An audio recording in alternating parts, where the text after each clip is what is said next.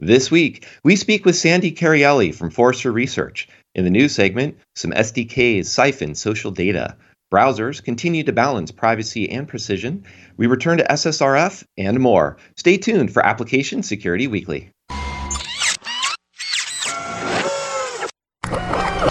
This is a Security Weekly production.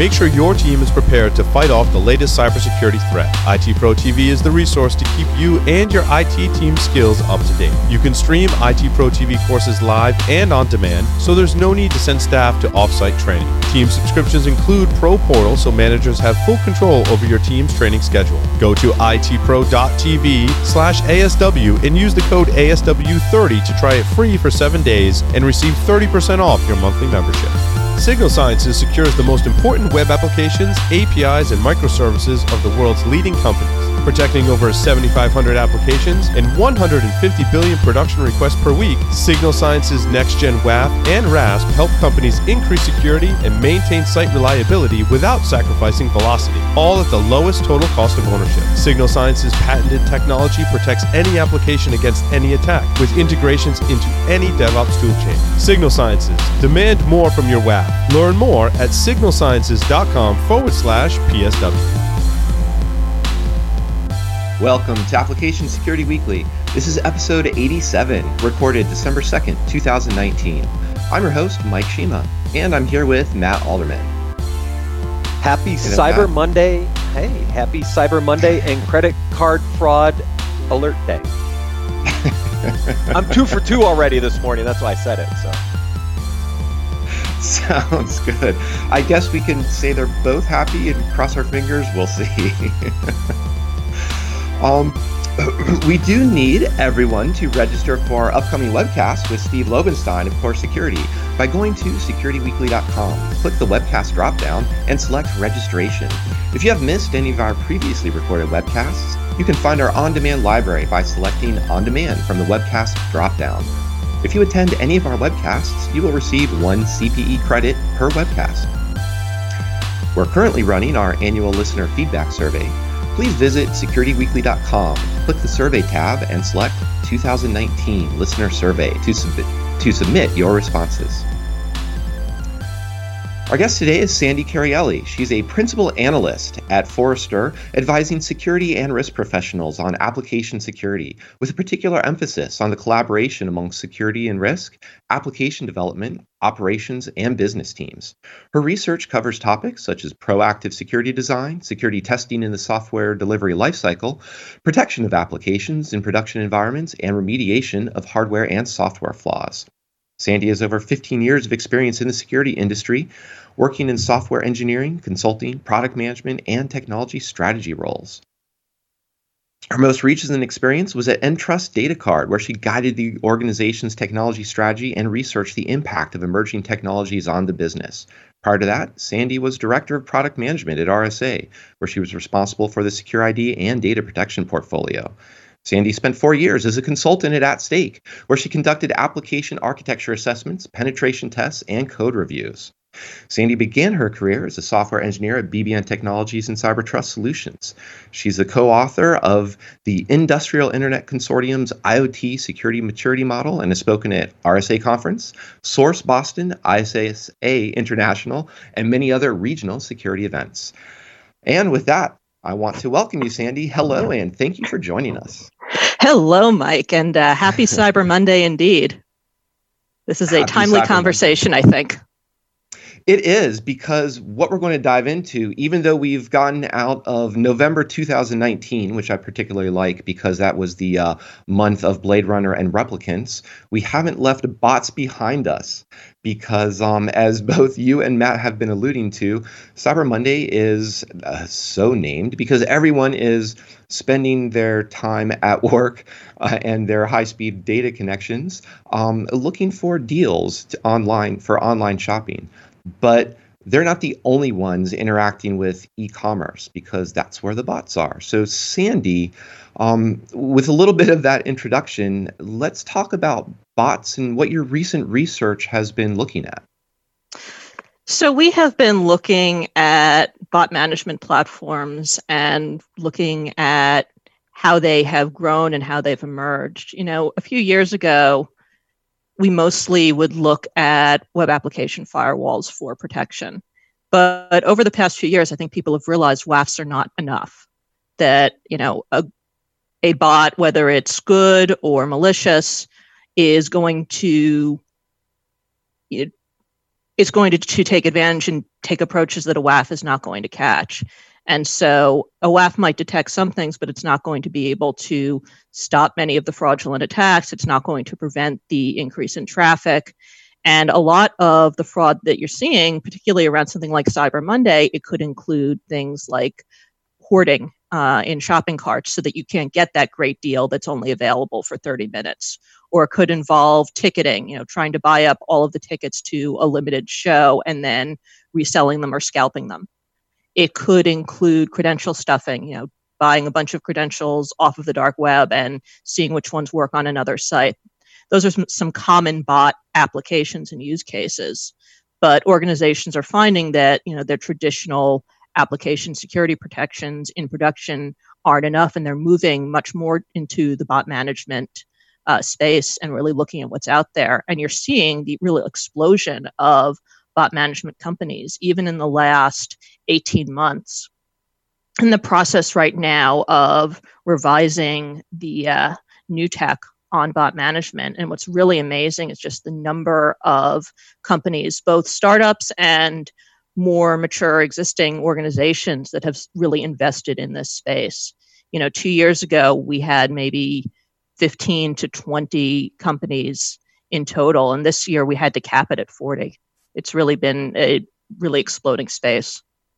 So, Sandy, you, you talk about aspect. I mean, let, us get into some yep. nuances here for a second because I think this is a really interesting space, right?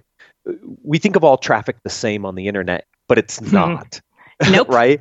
Um, no. I, I think stats I've seen are things like half of all traffic on the internet is bots, and one third of all internet traffic is malicious bot traffic. I mean, are those roughly right numbers from the amount of bot traffic that's actually out on the internet?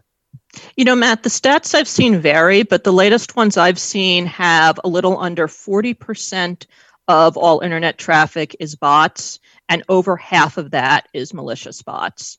The good traffic includes things like, you know, Google and, and web crawlers and partner bots that you don't want to block. You often you rely on and you need those bots. But then there are all of the malicious ones as well.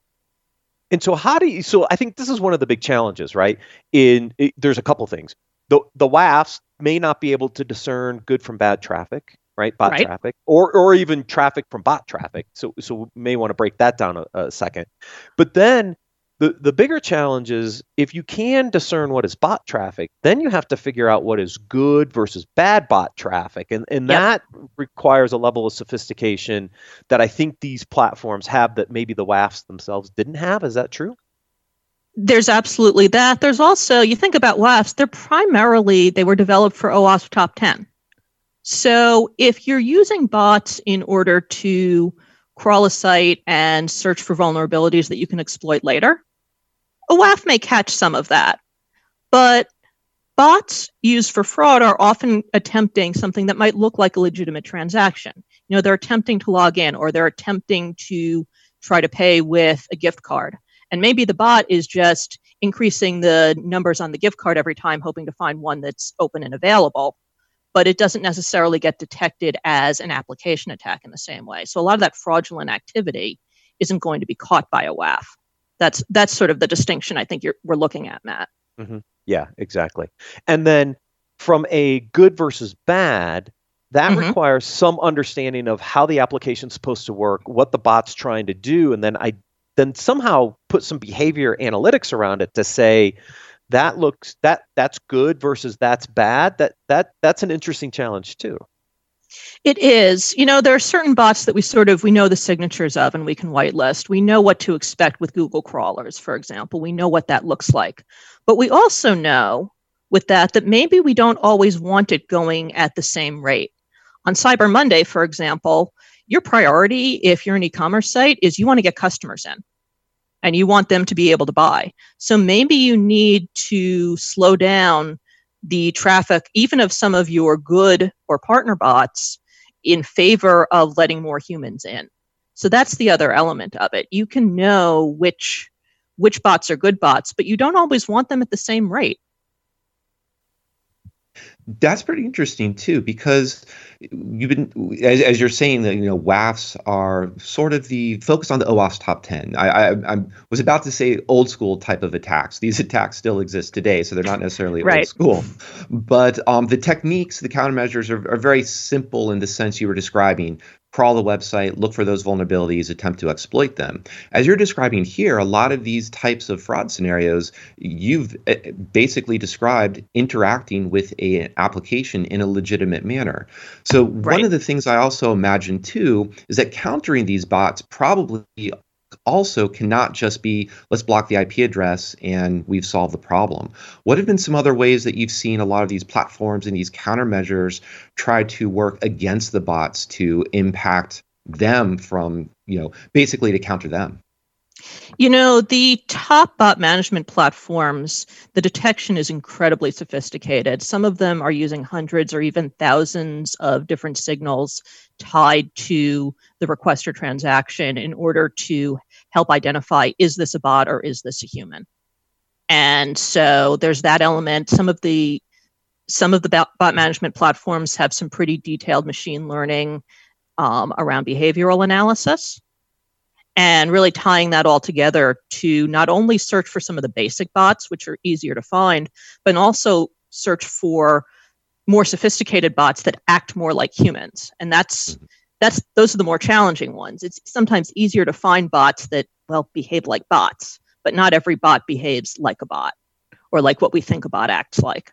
So that's that's right. the other element of it but hopefully that doesn't mean that all these detection mechanisms are throwing up captchas because every once in a while the captcha gets in front of a human so our, our, is basically our future going to be deciphering all of these letters and numbers or figuring out is this a street light or are these three pixels in this one box a street light or is there is there a little bit of better hope for us humans you know i saw uh, something on twitter over the weekend someone was uh, faced with a captcha in another language um, So, how hopeless is that? No. Um, the goal with bot management solutions is to have a degree of accuracy and small enough number of false positives that they are not throwing up challenges and captchas. And even if they do need to do an occasional challenge, it could be a JavaScript challenge to the browser that is completely invisible to the user, or if you need something more human, a couple of organizations, a couple of vendors have started to create different types of captchas that are a little more usable and aren't relying on you to figure out what does a taxi look like? Is this a hmm. traffic light? Is this little corner here of a traffic light in this in this square actually count as a traffic light? You know, I hate those, you hate those, everybody hates those, right? Yeah, that yeah, or and, the letters and the numbers that are so obscured. Oh that oh my god! Even, yeah, I, it's like really it looks like a J or it looks like a seven or a what, and then there, it's like no, it's yeah. invalid, and then you're doing it again. And some of these things are so distorted that even a real human can't figure them out. Yeah, the interesting thing with bot management um, is that they really have extended into all sorts of different types of responses.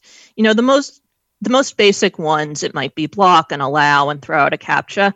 But the ones that have really advanced and are a little more innovative aren't just doing that. They're sending uh, suspected bots over to honeypots, or they're black holing them, leaving the request open but not sending any data, so that you're basically costing the attacker a lot of money with these open connections that never get resolved. Or they're serving up fake data that's useless for the attacker in a lot of cases, the goal of bot management companies is actually to increase the cost and the economic impact for the attacker so that the value of a bot attack isn't as high and it's not as valuable for a, malicious attacker to go with bots. And that's really the hope. If you actually make it economically infeasible or not viable, they'll go in another direction. Yeah, and, and my guess is the market where we stand with bots is so ripe that it's really it's low hanging fruit at this point for for these bots to actually work. They're obviously working, uh, and we've seen this with other attacks before, Sandy. I mean, you, you, we can yeah. track all different types of attacks, right? At a certain point, you want to put enough safeguards in place that makes it that much more challenging and that much more right. expensive to build a bot that looks like a human that those those types of attacks stop. Where are we on that spectrum right now? Not there yet, but better than we were a year ago. Um, I think we've had a number of successes in the industry, vendors that have successfully stopped large scale bot attacks, um, and in some cases, even managed to uh, help bring up charges against some of the perpetrators. So there's definitely more attention on it from that standpoint. There's still a ton of fraud that's going on.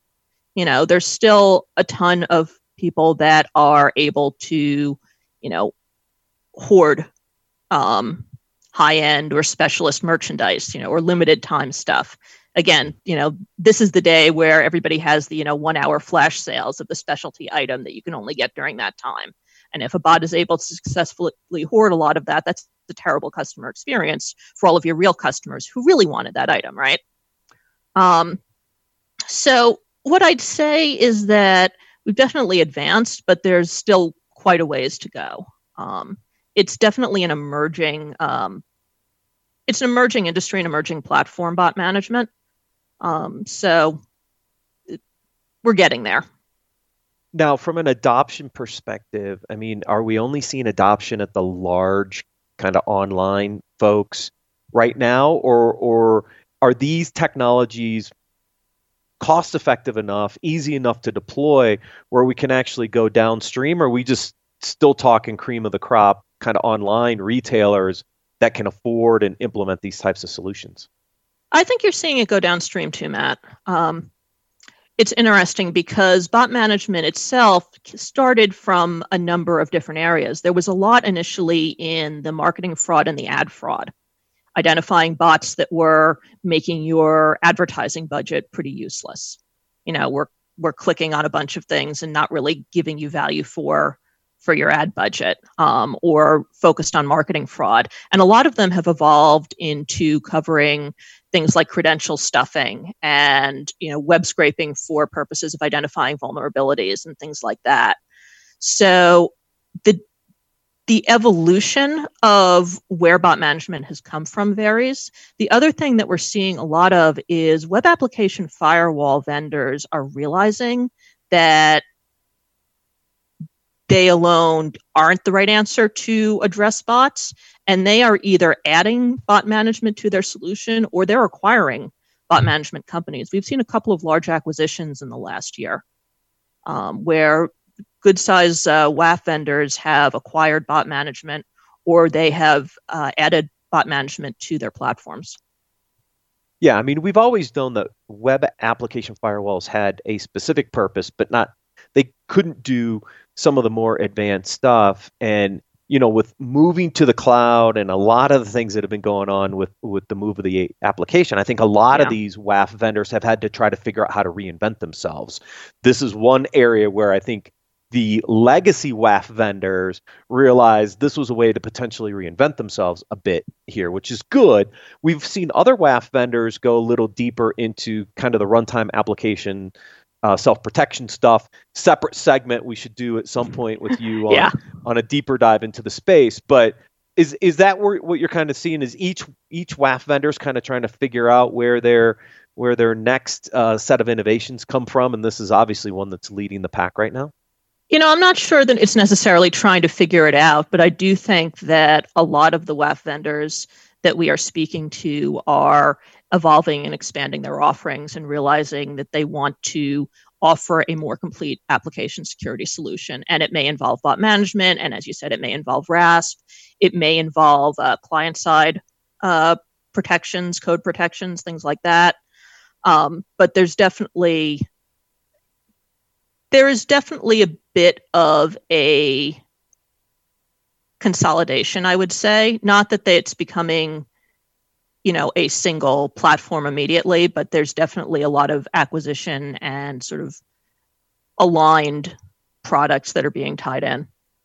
Yeah, I mean this this is where things get interesting, right? You said 15 to 20 a year ago. You had to cap it at 40. So you're seeing a lot of growth, a lot of investment in bot management. Yes. But here's the reality on the other side. If this is just a feature, then it gets consolidated into a larger application security portfolio.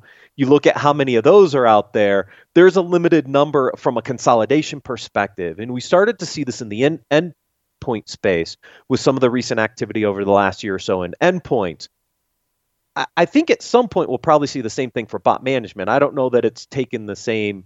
Um, I don't know if it's at the same level as endpoint right this second, but there could be some interesting consolidation going forward just because uh, why do you need 40 50 60 bot management vendors if there's only you know 20 30 web app security companies you know, it's interesting. Um, Mike, you had asked me about what was responsible for the explosion of bot management vendors over the last year, you know, from 15 ish to over 40.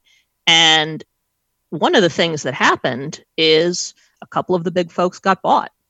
And so if you're starting a security company and you see, you know, a couple of leading bot management vendors get purchased for big bucks, well, that makes it a pretty attractive market to get into. So I think, you know, you see the amount of money, you see the investment. There's a huge jump in investment in bot management.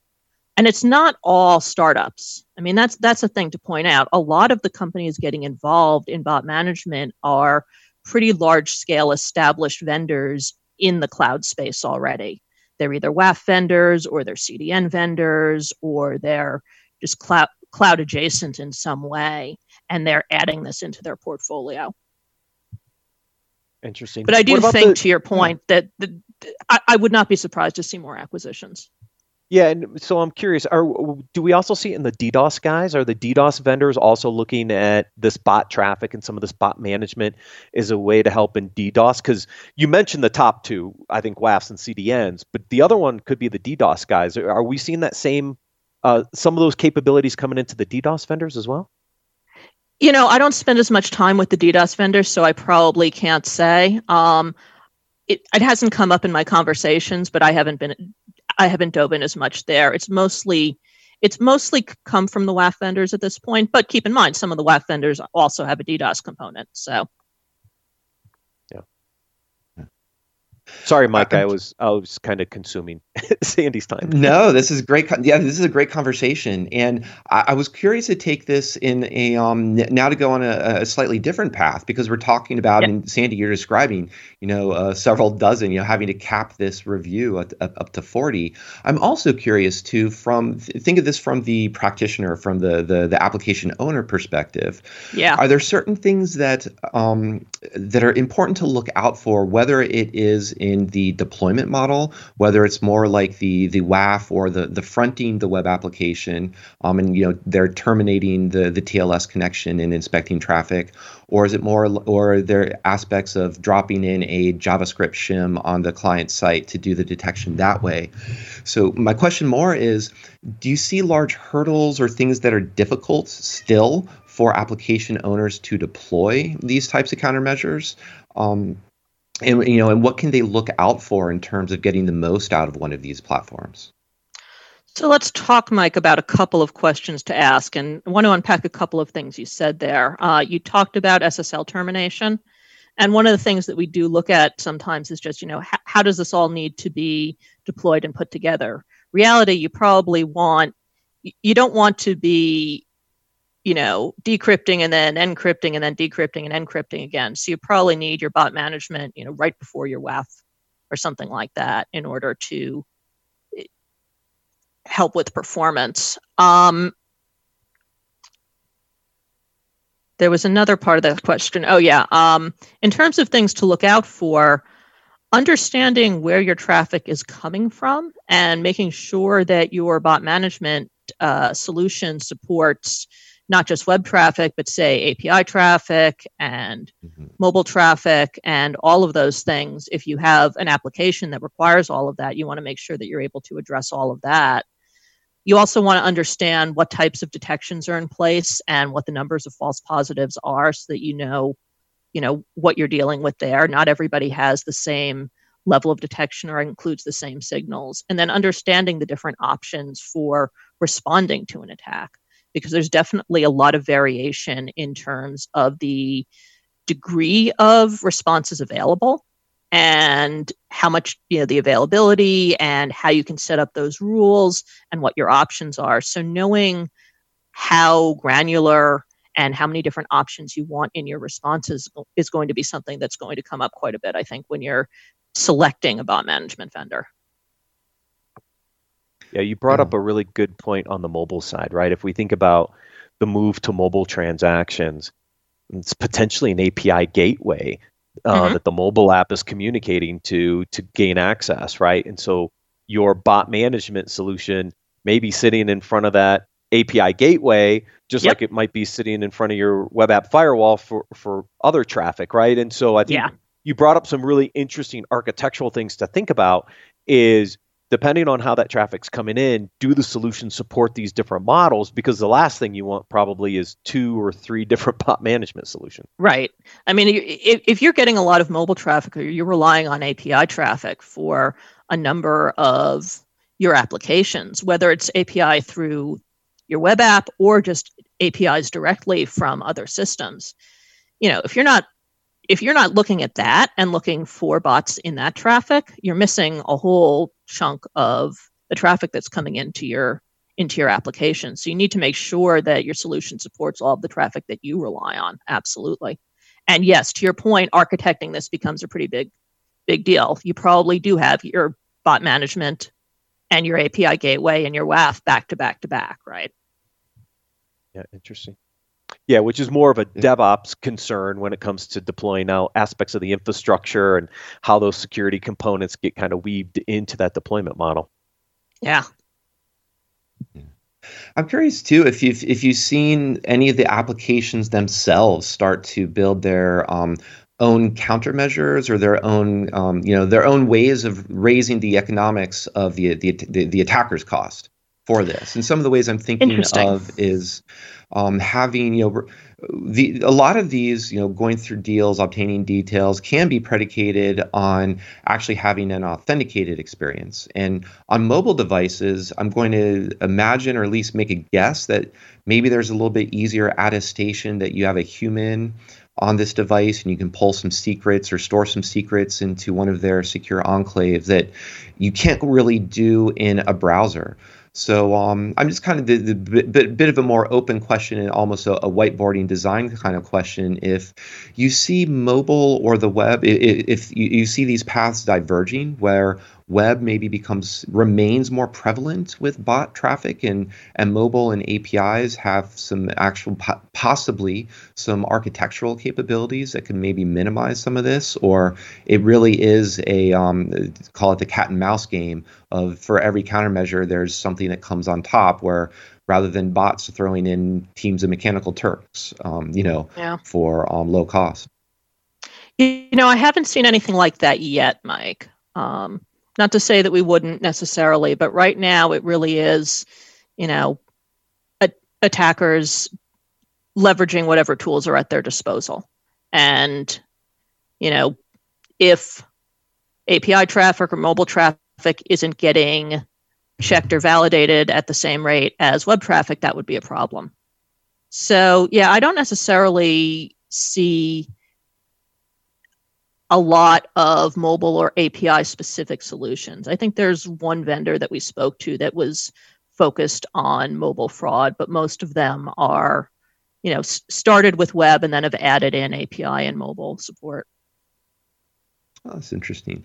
And I guess too, let me s- switch back and talk a little bit just about the, the nature of these attacks because you'd mentioned credential stuffing, and yep. um, in the news just recently there was um, uh, Disney Plus when it was launched. There was a yes. lot of news about that and whether it was a breach or whether it was just collected um, you know, basically breach data from other areas used for credential stuffing. So that was pretty topical here.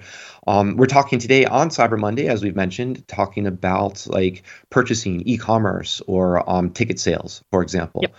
I'm curious too. Are there other, you know, uh, for other application owners out there that perhaps aren't specifically in an e-commerce? Um, I'm going to guess pretty much everyone has some type of login page. So credential stuffing right. is a, you know, pretty important. But are there what are there other types of fraud or other types of attacks that um, you also see other t- that that application owners should also be aware of if they think that well we don't have Cyber Monday deals, so we probably don't need to worry about bots. So, as you said, credential stuffing is a huge one, and I don't know. None of us know exactly what happened with Disney Plus, but you can imagine so many people reuse their passwords. If you buy a bunch of stolen credentials from somewhere and try them on another site, that that's probably you know you're probably going to have some percentage of hits on that, right? So there's that. If you're not in e-commerce, so you're probably not worried about checkout abuse and you're probably not worried about card fraud or ticketing. You're still going to be worried about sort of general web recon, you know, finding vulnerabilities that you can take advantage of a little bit more later. You might still be worried about ad fraud. Um, because pretty much everyone has some sort of advertising or marketing campaign that they're probably trying to make work and they want to make sure that they're actually getting value from that versus just having a bunch of bots click on their ads and use up their marketing budget nicely but not actually get a lot of value for it um, the other thing that's interesting we've talked a little bit about good bots um, and you know google's an example but the other thing we're seeing is hedge funds that are putting out good essentially good bots to scrape information from various corporate websites in order to um, ascertain the value of the company and whether they should invest in it and you know feed all of that information in. Um, you know that's an example where it's not a malicious bot but you do want to make sure that you know the information being scraped is correct and val- you know of value and isn't going to lead to somebody devaluing your firm or something like that so that might be something to watch for. It's not necessarily a malicious bot, but it is something to know that, hey, the information that is on your site, you know, is being used in various ways, and bots are leveraging that as well. Yeah, that's interesting. Yeah, it's a good point to say that there are, you know, as we say, good good bots, bad bots out there as yes. well. And um, yeah, we and I think you made also an important distinction at, at, the beginning about distinguishing between them and then deciding what action to take. Whether it is in this case making sure that data is correct or data is being presented well, or black holing them or dropping them, uh, you know, dropping the malicious bots into areas that is just going to r- raise that attacker cost. Um, right. So that's you pretty know, neat. Take your malicious bots, black hole them, feed them fake data make it costly and inconvenient for them. Partner bots and good bots, most of the time you want to let in, but maybe you need to throttle them every so often. Maybe on Cyber Monday, you want to throttle them back a little bit. You still want to let them in, but you want to let them in a little bit slower because your priority is humans at that point. Whereas maybe, you know, two weeks ago, you really didn't care as much. So, understanding your business cycles to be able to then put in place rules for even how good bots are handled is going to be really important. That's cool. And so, um, as uh, I want to ask too, um, looking looking ahead, um, Sandy, you've been doing quite a bit of research. You've been speaking a lot of conferences. Um, is there anything upcoming that you wanted to to highlight um, that we can look for for more of your work? So, as I mentioned, um, we are currently working on and finalizing the new tech on bot management that's going to um, really give you a survey of the bot management space and key players in it and sort of where they fall in different levels of feature um, focus among uh, different segments. And that's definitely something to watch out for. Also, uh, early next year, going to be working on a general sort of state of application security, talking about how uh, different product segments are being adopted within the market and it'll be interesting to go through you know where where organizations are picking up application security tooling and at what part in the development and deployment process and if that's evolving um, and if we are as they say shifting left. Yeah that sounds like we're going to have to have you back for that topic. That sounds really interesting for sure. It'll be a fun conversation. We'll definitely talk about that one Excellent. Cool. Well, I want to say thank you, Sandy, for joining us. This has been a great conversation. Well, thanks for having me, Mike. Uh, thanks for uh, having me, Matt. Good talking well, to you both. Cool. And yes, and thank you, Matt, as well. And um, thanks everyone for listening. And for those of you who are bots um, and watching old reruns of Battlestar Galactica, hopefully this helped uh, provide some additional entertainment for you. And thanks to everyone else for joining. We're going to take a break, and we'll be back with news of the week. Synopsys is the leader in application security testing. With 84% of cyber attacks targeting the application layer, securing your software is more challenging than ever. Modern software development and deployment paradigms require security testing solutions that are automated, accurate, and integrate into your DevOps workflow. Synopsys enables DevSecOps with a portfolio of industry leading tools, including Coverity, Black Duck, and Seeker, to help you build secure, high quality software faster. Visit securityweekly.com forward slash synopsys to learn more. Sysdig is the first cloud native visibility and security platform that eliminates the need for standalone tools like container security and monitoring. Using Sysdig's unique data approach, enterprises can solve a variety of visibility and security issues at massive enterprise scale for multi and hybrid cloud environments. Sysdig will enable your organization to scan and block vulnerable images and enforce best practices pre-production, block threats, enforce compliance, and monitor application performance, proactively alert on incidents, reduce MTTR with forensics, and capture detailed audit records, all from a single unified platform. Accelerate your transition to containers and then have confidence in your ongoing operations using Sysdig. To learn more, visit securityweekly.com forward slash Sysdig. Welcome back to Application Security Weekly. I'm your host, Mike Shema, joined by Matt Alderman. Mark your calendars for our Security Weekly Holiday Extravaganza. On December 19th, Security Weekly will be live streaming five one hour panel discussions with some of the most knowledgeable professionals in the industry.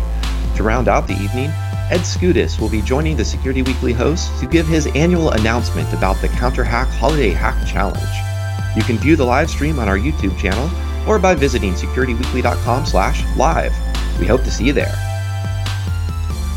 Attend RSA Conference 2020 from February 24th to 28th and join thousands of security professionals, forward thinking innovators, and solution providers for five days of actionable learning, inspiring conversation, and breakthrough ideas.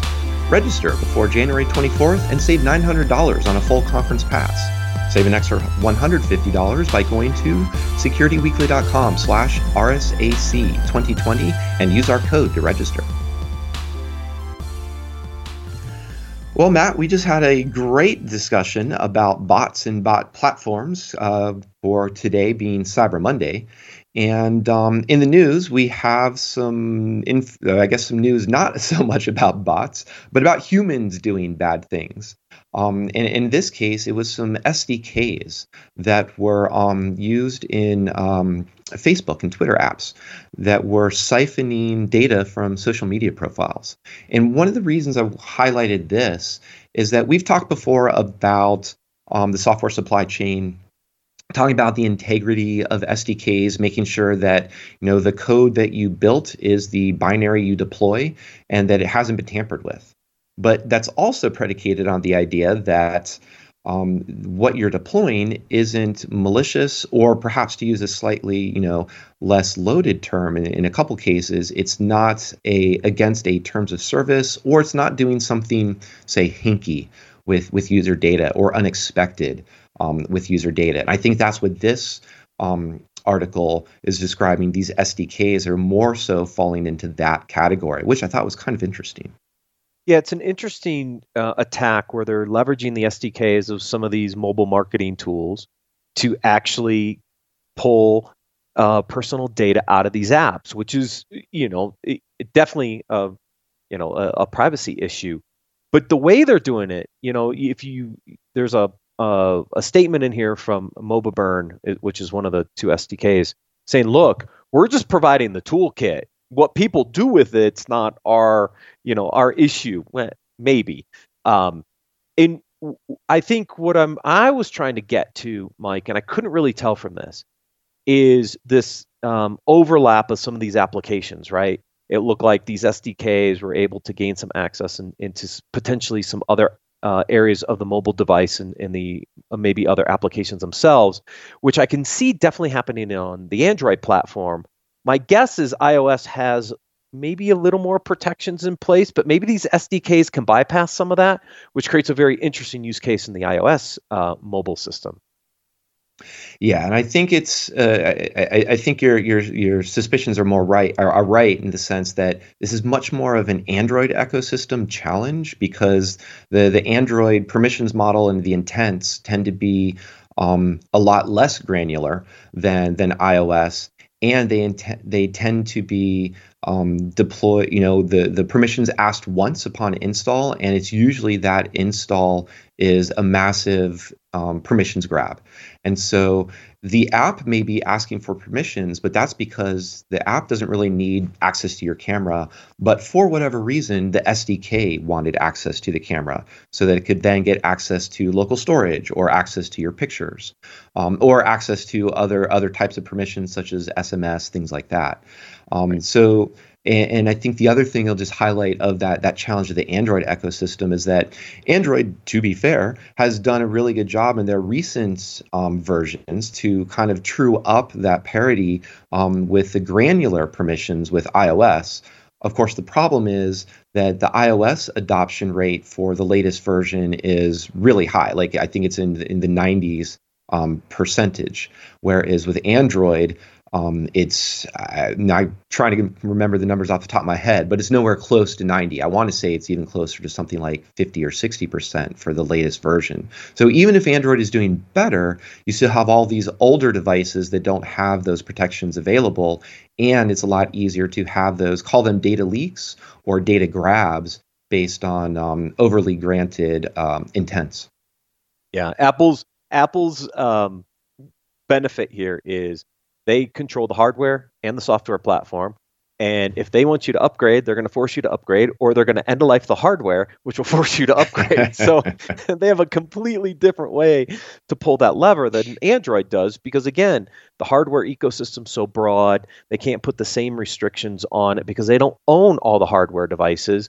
They only own a portion of of the the ecosystem when it comes to the Android operating system running on these hardware platforms. So it's definitely more challenging there. And you know, there is no evidence that the iOS, um, the Twitter iOS one, had any um, malicious activity because again, I think it's the permissioning system in iOS that actually prevents this from working in iOS, where Android is much more susceptible to this type of attack. Yeah, and I think that it's it's interesting also from kind of a user experience and a design perspective too. Is that um, you you could perhaps call it kind of nagware or nagging, but iOS puts a lot of these decisions more front and center about um, reminding users, hey, you granted access to GPS a while ago. Do you still want this app to have it? It's been is sitting in the background, you you know, accessing your location. Did you? It's and is both a did you know this as well as you know you you made this decision perhaps a month ago.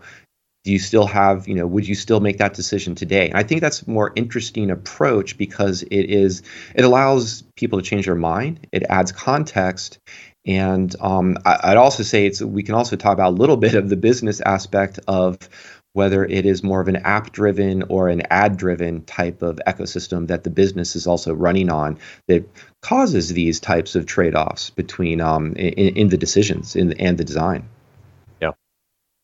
I thought this was also a nice kind of segue into the article about Firefox and Firefox getting tough on tracking tricks.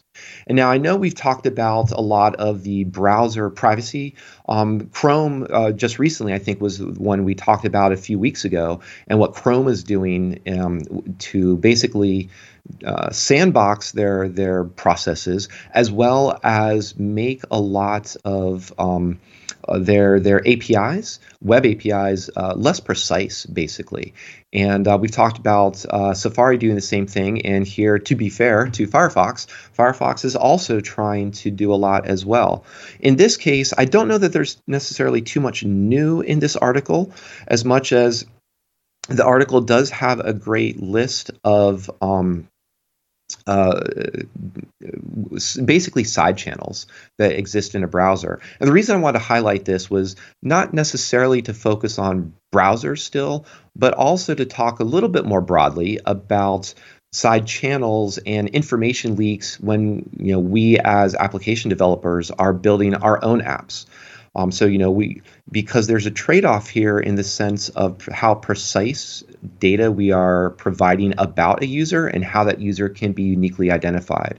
And just one quick example of that is saying if we need GPS location coordinates, uh, Matt, if we say if we can be very coarse and we can distinguish that you and I are in different states right now. So you know if we're down to one kilometer or even you know, a 1,000 kilometer type of precision, that's going to be pretty easy way to distinguish us. Just to figure out that I'm in California, we don't need a latitude and longitude that's really precise because that type of precision then could start to distinguish me or use to track me. Um, as opposed to what the app might need or what the user might be expecting. So it's one of those areas I just want to that can be turned into, I think, a threat modeling exercise to talk about you're building an app, what data are you collecting, and do you need to be that precise and that specific about each of your users to accommodate particular workflows? Yeah, it, this this is a, a, interesting business discussion too for us at Security Weekly, and and I've had to deal with this in the past with other companies. Right, marketing people like to use a lot of tracking cookies to figure out have you been at my site before, what content have you touched, et cetera. So you have a lot of marketing systems out there um, that will cookie the user, track that user and the activity that they have, and they use this for lead scoring and all these other things. And, and look, mar- marketing people have been doing this for years. They use it as part of a nurturing co- campaign. I get it. And, and, so we get a lot of sponsors, Mike, that come in. And they're like, "Yeah, we want to know what users are doing um, with Security Weekly," and I'm like, "I, I don't know." I, here's what I do know right? I know if you hit a, a, a URL and a landing page, I know if you get redirected to a landing page. But outside of that, we don't cookie our users, and I won't uh, on our public website because it's it's not what we were meant for, right? And so it's hard sometimes to educate people on why you don't do that because I don't want to collect this data. I don't want to be responsible for it in some respects, right? Because that's a business decision we've made. But you have a lot of businesses that want this data. And the question is, how much data do you collect? To what degree do you collect that data? And then if you do collect it, you're going to have to protect it because that's going to be the other thing that comes and whacks you later uh, when some of this data gets out. So we've made a decision not to do a lot of this stuff. And what you're seeing now is that the browsers are going to make it harder to do this in general, anyways. So, you know, for me, it's it's okay. I think this is a great thing.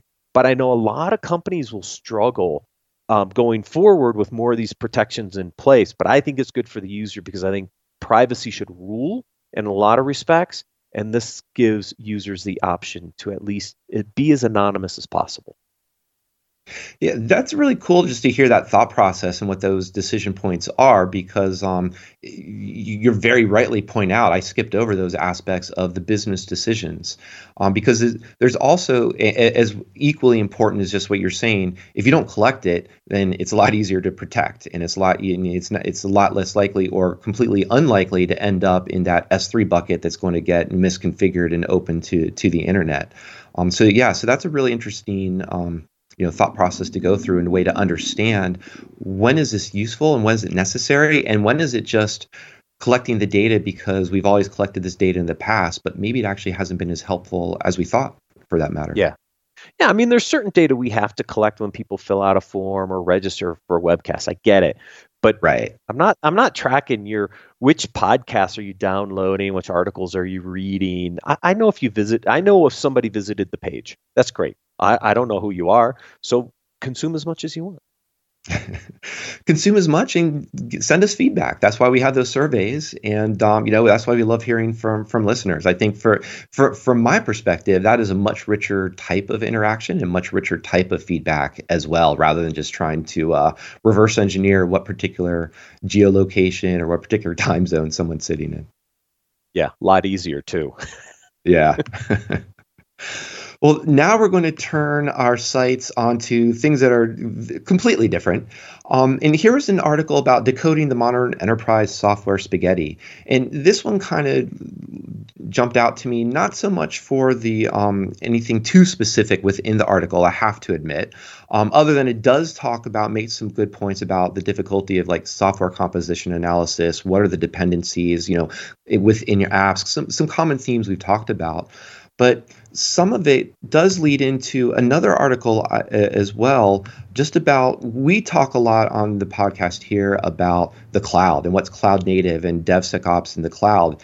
But not everyone is in the cloud. And I thought, you know, as we're also coming to the end of the year, one of those good things to, to sit back and, and make sure that we also appreciate there's a lot of DevOps teams and developers out there working with legacy software, and they may be working to migrate it, but that migration is tough, especially when it, you're dealing with spaghetti code and code that's not necessarily very well architected and hard to, eh, nor easy to decompose. Um, so, so this just was one of those reminders about it, and it does have a, um, you know, some bullet points about a list to walk through about trying to evaluate if you're going to refactor code and, and re-architect code how do you start to break that down into some non-technical decisions in in things like budget deadlines just the time it's going to take? These are a lot of social and management decisions as well. Yeah i mean we're actually going through this process ourselves. Paul and i were actually talking about it earlier this morning um, because we're going to start look, we've we've been building our own software for years that does all of our publishing and notifications and email, and it will do more um, to to really help not only our our listeners get the content they want effectively, but the notifications for that content and a sponsor onboarding, all the other things, right? But that means you take in what was a big piece of monolithic code, and now we're starting to think about, well, wait a minute, this is really a a bunch of things, right? It's it's a publishing engine, it's a it's a social media notification engine, it's an email, it's a metrics tracking, it's a scheduling system, right? One of these days, we will bring Paul on to actually talk through our own experience of going through this process because you know, sp- you want to talk about spaghetti code. We've had multiple developers over the year building aspects of this code. Paul's had to clean up over the past number of months. We have a new developer we start looking at the application we're like yes we're going to start to break it up. So we're starting to architect. We're starting to lay out timelines and dependencies to do that. We'll actually have a really good model to share back with some people on kind of the process we went through to do this. Because you to your point this takes time. This is not something that happens overnight. If we want to talk about digital transformation and all the greatness it takes time. And and there's going to be a lot of decision points we have to make um, over the next number of months to get us where we want to be to have an application that we think performs and provides the functionality that we want in the right architecture so we can do all the really cool things around DevOps in the future too. I, I, would love to have that conversation because one of the other things that um, one of the other points in this article is also talking about just how many tools different organizations have just to literally do like asset management or co- code management, uh, mm-hmm. like dependency trees. Um, and that also speaks to you know one of the themes that that Sandy was bringing up, though, talking about bot platforms. That um, there's so many out there. You know, she she was capping her her research review to to 40. Um, so it's this idea that there's a lot of tools out there, and a lot of people are using actually multiple tools. But that also, you know, for as complex as your code may be, now you have complexity of management, and um, more tools doesn't necessarily mean better, unfortunately. It may just mean that some are working a little bit better for this one particular scenario, but not as good as the other tool in this scenario, or for this particular use case, or it doesn't connect well, or the data isn't normalized as nicely. Um, so yeah, so just hearing some of um, Paul's well, and to to be fair, some of your um, struggles through this would be would be an interesting discussion to have from that people, processes, and tools um, component as well. Yeah, because I really know the what the software, what the requirements are, right? It's up to Paul and Marcin to actually code it and, and bring it all together. So they'll they'll have a lot more insight on what my high level requirements actually meant from a coding perspective. Don't worry, I won't start quizzing you on Git commands. yeah, thanks. um, I'm going to. We've got um, s- some two articles under food for thought, and kind of wanted to revisit SSRF. We talked about um, um, AWS just updated their uh, metadata service last week, and we talked about it. And we talked about the Capital One breach as well, that was um, pointed to as an example of SSRF accessing a metadata service. And this particular article um, there were a couple, you know, it kind of just reinforces a little bit of that message. It it's pretty much summarizes what we know. Um, it, it, also summarized a little bit of what we talked about in the sense of um, pointing out how, um, not Amazon, Azure. So Microsoft had done a lot with um, header tokens in order to make these types of attacks very difficult to to exploit against their metadata service. Um, is pointing out that GCP had also recently made some changes, and then AWS catching up just within the last week or so about the same. Um, but what's interesting here is that they're still just in this talking about more that responsibility for where the security lies and what who needs to do what. Is that all these service providers protecting their meta, metadata service is a good thing. But what they're doing is they're targeting and weakening the exploit or how SSRF is exploited. They're not actually fixing the problem. And this is a lot like the content security policy headers that aren't really fixing cross site scripting. They're just saying if you had a cross site scripting flaw or vulnerability in your application, this will make it a lot more difficult to exploit, a lot less impactful, which is still a good thing, but it still means you've got code to fix. So even if we're talking about Azure, GCP, now AWS, you know, quote unquote, fixing or hardening, I think is probably the better way to say it, their metadata service, you as the application developers still have some code to fix and make sure those SSRF vulnerabilities don't get there in the first place. Yeah, in the case of this Jira bug, it, it requires you to do some basic patching uh, of your system still, right? I mean, sometimes this isn't just a, a code fix. It, it's an infrastructure component fix. It could be, you know, patching your software, patching your systems. So, you know, these things still exist out there. So, Marcin, make sure that our new Jira instance is not susceptible to the CVE 2019 845-1.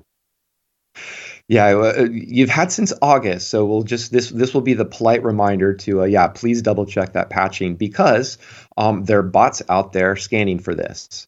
And um, you know, this talks about like we talked about bug bounties and people looking for this. This is one of the easiest ways to earn, especially with an SSRF that can hit a metadata service. I'm going to guess that's at a minimum a, a $1,000 type of bounty, possibly even $5,000, depending on um, you know what what information gets revealed out of that metadata service or what you could pivot to from that SSRF.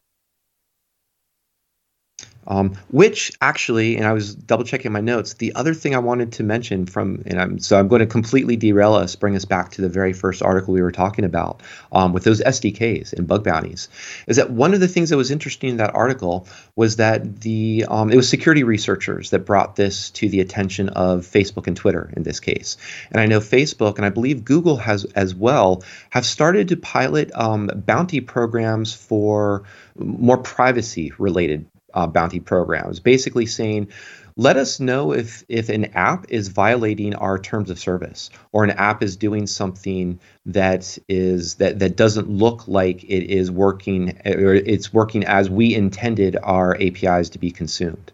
Um, so before I forgot, I just wanted to throw that out there as an interesting use of the bug bounty model for data privacy as opposed to just security.